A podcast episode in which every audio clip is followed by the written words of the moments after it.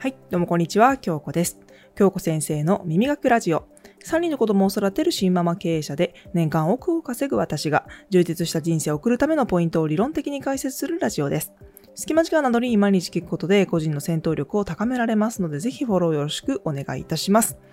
えっ、と、今日から12月1日ですね。2020年もあと1ヶ月となってしまいました。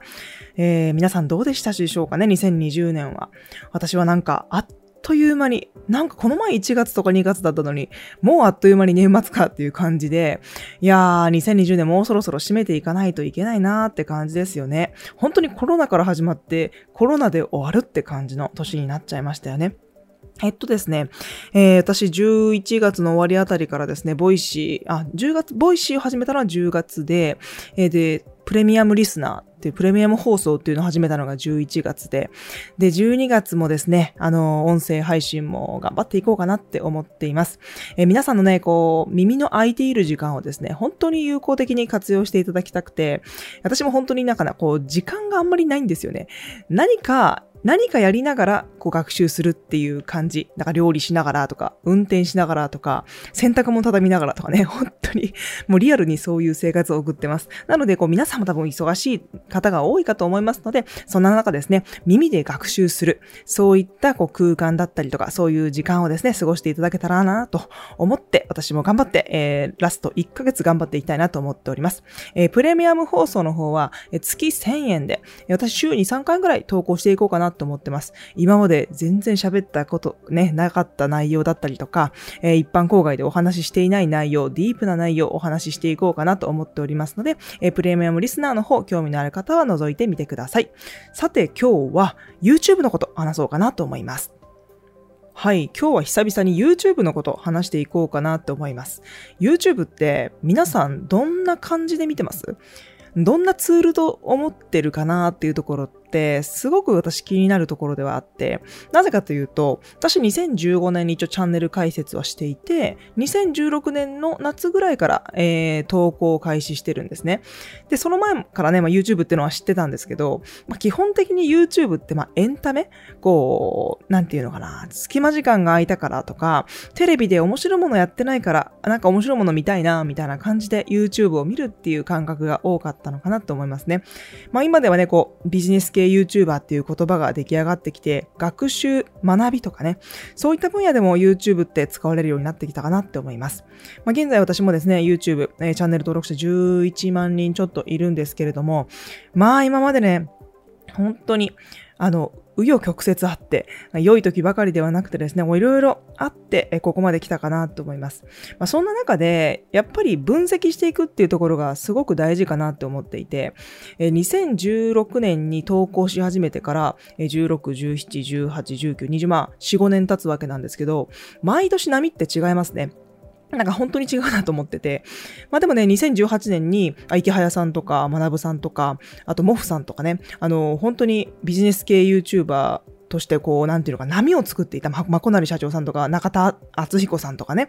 あの、本当にこう波をなんか作った、作っていただいたって感じで、まあ、それに、まあ、私もこう感化されてというかね、こう、一緒に波乗りをしていったって感じなんですけれども、だから2016年、2017年あたりは、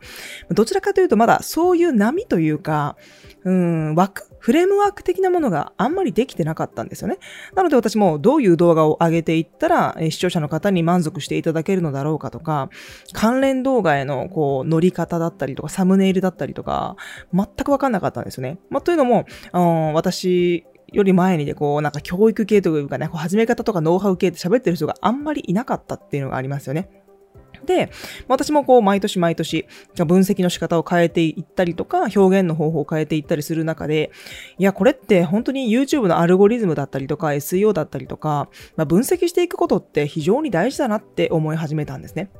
で、そんな中で、まあ今でも、うん、これ私意識しているよなってことをちょっとまとめていこうかなと思ってます。多分これから SNS、まあ YouTube だけじゃなくても Twitter だったり、Instagram だったり、Pinterest だったり、SNS を使っていくっていうことは結構重要になってくるかなって思います。で、これからもね、多分 YouTube 始めたいっていう個人の方だったりとか、え企業の PR 動画とかね、あの企業のこうブランディングのために YouTube を始めるっていう法人さんも見えるかなと思いますので、この分析については個人も法人も、えどちらもですね、あのの、通用して、えー、やっていける内容かなと思います。まず一つ目は、私、初動をつかむっていうことですね。これ結構大事かなと思っていて、一応 YouTube って、まあ、Google のプラットフォームじゃないですか。ということは Google さんのこう手のひらの上で動かされているようなプラットフォームなんですね、YouTube っていうのは。なので、まあ、ある程度、その Google の動きと YouTube の動きって、まあ、似ているとこってあるかなって思ってるんですね。例えば、まあ、こう、サイトとかブログとか運営していると結構分かってくるんですけど、記事を公開した直後の初動がいいものっていうのは結構 Google にレコメンドされる傾向があったりします。で、これは YouTube でも結構同じかなと思っていて、こう公開した直後のこうエンゲージメント、例えばいいね悪いねだったりとか、アクセス数だったりとか、コメントの数だったりとか、エンゲージメントの高いものっていうのは、平均よりも視聴回数が多かったりとか、えー、チャンネル登録者を、えー、獲得できる傾向があるかなって思います。で YouTube のこうアナリティクス、YouTube スタジオってところで見れるんですけど、一個一個の動画で、えー、どれだけチャンネル登録者を獲得できたかっていうところも見れたりするんですね。なので、まあそういうところを YouTube, YouTube を運営している人は見ていった方がいいかなと思います。あと、どこどこからリーチされているとかとかね、うん、どのチャンネルから来てくれたかとか、うん、どの動画と関連づいているかとか、そのあたりは結構見た方がいいかなと思います。で初動をつかむために、まず意識していることっていうのは、動画公開公開のタイミング。これはちょっと気をつけた方がいいかなと思っていて、例えば、私のチャンネル多分教育系とかビジネス系に多分入ってきてしまうと思うんですけど、どちらかというと朝とか昼よりも夜の方が反応がいいんですよ。まあなぜかというと多分副業をしている方であれば、日中ね、あの本業があるじゃないですか。で、朝とかバタバタしているし、昼も仕事があるし、まあ、夜ちょっと落ち着いて、えご飯食べたりとかお風呂入ったりして、ゆっくりしている時間に見る人っていうのは結構多いのかなって思ったりします。なので、まあ、私以外の、えー、ビジネス系 YouTuber の方も結構夜に上げられている方が多いのかなと思ったりします。で私も18時とか19時、20時、21時、22時とかいろいろな時間で試してみたんですけど、うん、ちょっと私の感覚だとちょっとあまりどの時間がいいっていうのは結構難しいかなって思います。これって、曜日も結構関係してくるかなって思ってるんですね。ジャンルによっても変わってくるかなと思っていて、なんかね、こう金曜日に上げた方がいいっていう時もあるし、なんか金曜日だと全然ダメだっていう時もあったりしたんですよね。今だったら結構コロナでね、え金曜日の夜は飲みに行けなかったりとかするので、だから金曜日の夜にあげるのは結構最近はいいのかなと思ったりするんですけど、なんか結構前までは、なんか飲みに行ったりするのかわかんないんですけどね、金曜日が私あんまり初動良くなかったりしたんですよね。これもしかしたら、曜日とか時間帯とか、えー、動画が、動画というか、その YouTube チャンネルのジャンルによっても結構変わってくるのかなって思ったりしますよね。うん。まあ、私がもし視聴者だったとしても、朝一で、ちょっとヘビーな悩みるのも結構きついなと思うし、結構忙しいですしね。なんか昼も昼で、あの、あまり時間がなかったりね、してるので、やっぱ夜ちょっと落ち着いて寝る前とかね、こうゆっくりした時間に見る時が多いかなって思ったりしますよね。うん。まあ土日も結構いいかもしれないですね、YouTube は。音声って結構逆だったりするんですよね。土日聞かれなくて平日聞かれるみたいな感じなので、私は音声をやってみて、あ、YouTube と結構違うんだなと思ったりしてます。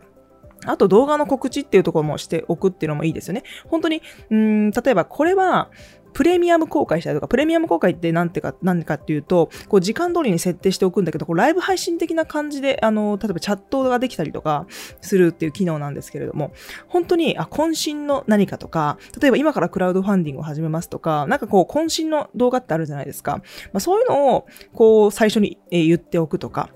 あと、久々に動画を上げるときとか、今日何時に上げますとか、なんかこう、事前に動画のネタをちょっとだけ公開しておいて、え動画を公開したタイミングで、例えば Twitter とか、YouTube コミュニティだったりとか、そういう SNS でお知らせしていくっていうのも結構いいかなって思います。で、二つ目の、えー、ポイント、分析編のポイントとしては、ちょっとね、こう切れちゃうかもしれないので、次のチャプターでお話ししますね。はい、次のポイントとしては関連に乗るようにするっていうことですね。で、YouTube って、あの、本当に分析していくと奥が深くてですね。例えば、Google とか Yahoo とかの検索結果って、能動的に調べに行ってるんですね。自分が、あ、このやり方知りたいとか、例えばこのレシピの作り方知りたい、どこどこへの行き方を知りたい、え、これってどういう値段なんだとか、自分で能動的に調べに行くんですね。なんでかっていうと、検索結果って、あっちから言ってくれるってことないじゃないですか。自分が知りたいと思って検索結果にキーワードを入れて調べているわけですよね。でも YouTube ってなんか不思議で、ほとんどの人が多分 YouTube のアプリを開きました。えー、例えばアプリじゃなくても、こう、検索結果でもいいですけど、YouTube を開きました。そしたらもうね、いっぱいサムネイルが出てるんですよ。もう多分かん、今まで見た視聴者の傾向に合わせてこういうものが出ていたりすると思うんですけど、それまずクリックしませんか？私もね、よく考えてみたら YouTube 見るときにあんまり YouTube 検索ってしないなって思っていて、こう、一つクリックするじゃないですか。そしたらまた検索に戻るんじゃなくて、その下に出てきた関連動画を結構見ちゃったりするんですよね。だから、こう、YouTube の一本の動画を伸ばそうとか、人気にさせる、させるようにしようと思ったら、関連に乗る必要ってめちゃくちゃ大事だなって思ってるんですね。もちろん、関連に乗ることだけが全てではないと思うんですけれども、まあね、こう、人気動画だったりとか、えー、そういうのは、施策はたくさんあるかなって思ったりします。で、ちょっと前まで、その王道的なもので言うと、サムネイルの類似性ってとこ結構あったんですね。で、Google は結構画像も読めるようになってきてるって言われてて、まあ、色合いだったりとか、えー、表情だったりとか、あと人物だったりとか、うん、そういうものを結構読めるようになってきてるのかなって思ったりしてて、ちょっと前までビジネス系でもね、こう、同じようなサムネイルって結構流行ったのかなと思ったりしてて、まあ今はあんまりそんな風にサムネイルトレースっていうのはなくなってきたかなと思いますね。どちらかというと、CTR、まあ、クリックされやすいようなサムネイルっていうところと、中身とちゃんとこう整合性が取れているかっていうところは結構大事かなと思ったりしますよね。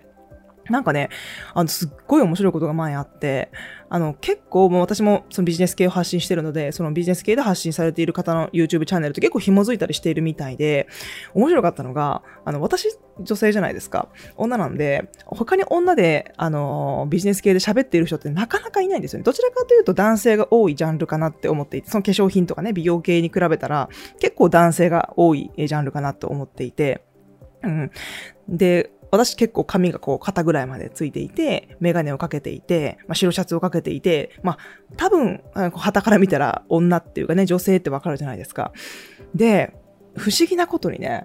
あの、一番、なんかね、関連でこう、出てくるのが、池早さんだったんですよ。池早さんってメガネかけてるじゃないですか。で、Google がもしかして、メガネがこう、類似しているのかって、もしかしたら、あの、検知しちゃったのかなって思うぐらい、なんか結構そういうとこまで見てるんだなって思いましたね。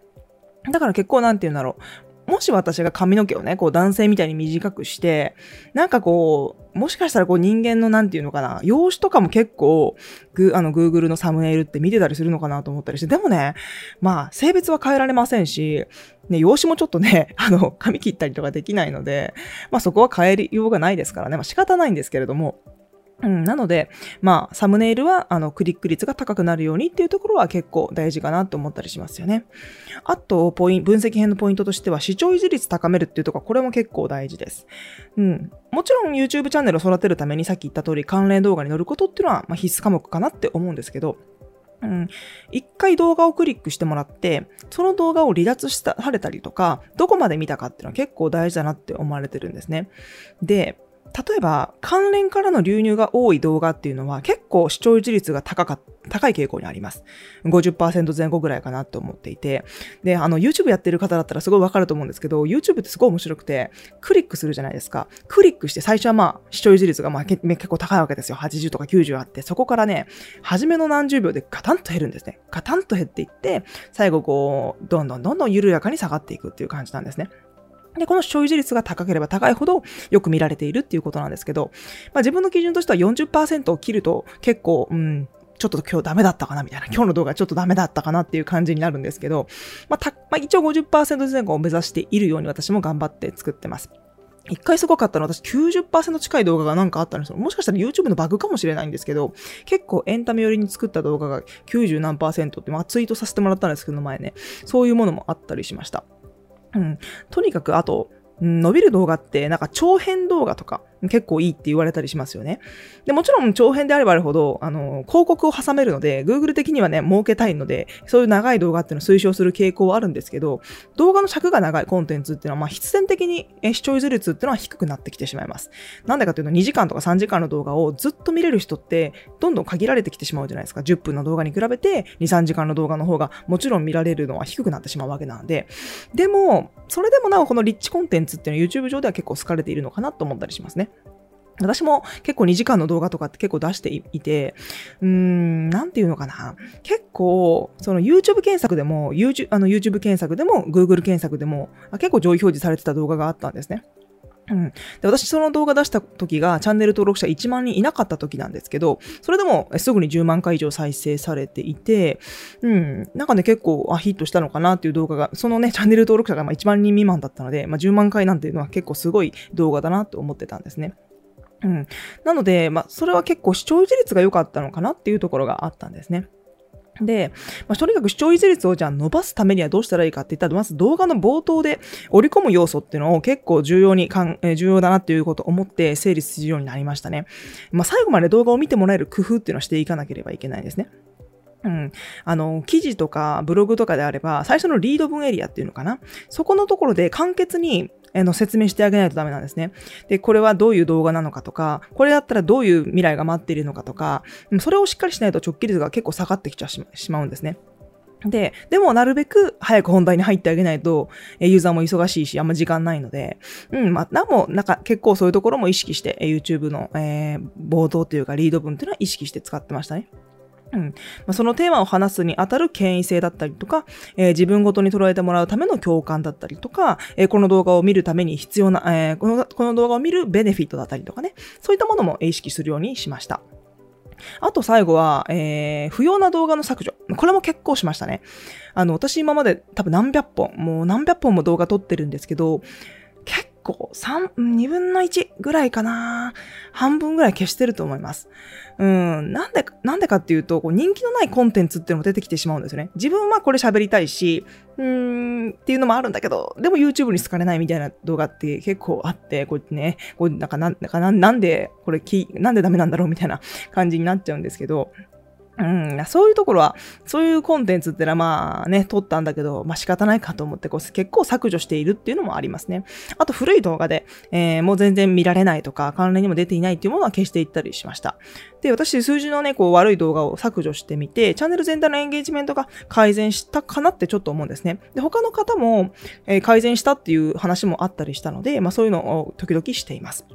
うん。これ結構最近ツイッターとかでもあるって言いますよね。なんかエンゲージメントが悪いものを消す、消すみたいなね。うん、そういうところも YouTube でもあったりするんじゃないかなと思います。うん、なので、まあ、不要の動画の整理っていうところも、えー、結構動画の本数が溜まってきた方っていうのはした方がいいかなと思います。なんかこう、数字が悪いものが、そのチャンネルの足を引っ張っているみたいな、そういう状態になるんじゃないかなと思いますね。ということで、まあ、今日ちょっと長くなってしまったんですけれども、YouTube を運営するときの分析編というところでお話をしていきました。えまず一つ目が初動をつかむっていうこと。で、二つ目が関連に乗るようにするっていうこと。三つ目が視聴維持率を高めるっていうこと。で、四つ目が不要な動画の削除っていうことです。で、私もまだまだ、えー、発展途上ですし、これからも YouTube 頑張っていきたいなと思っているので、まあ、これからも、えどういうふうに自分がやってきたかとか、えー、皆さんにですね、こういうからが YouTube 始める人にシェアできればいいかなと思っております。おります。また私の YouTube の方も少しね、時間のある時に見ていただけると嬉しいです。それではまた次のラジオでお会いしましょう。京子でした。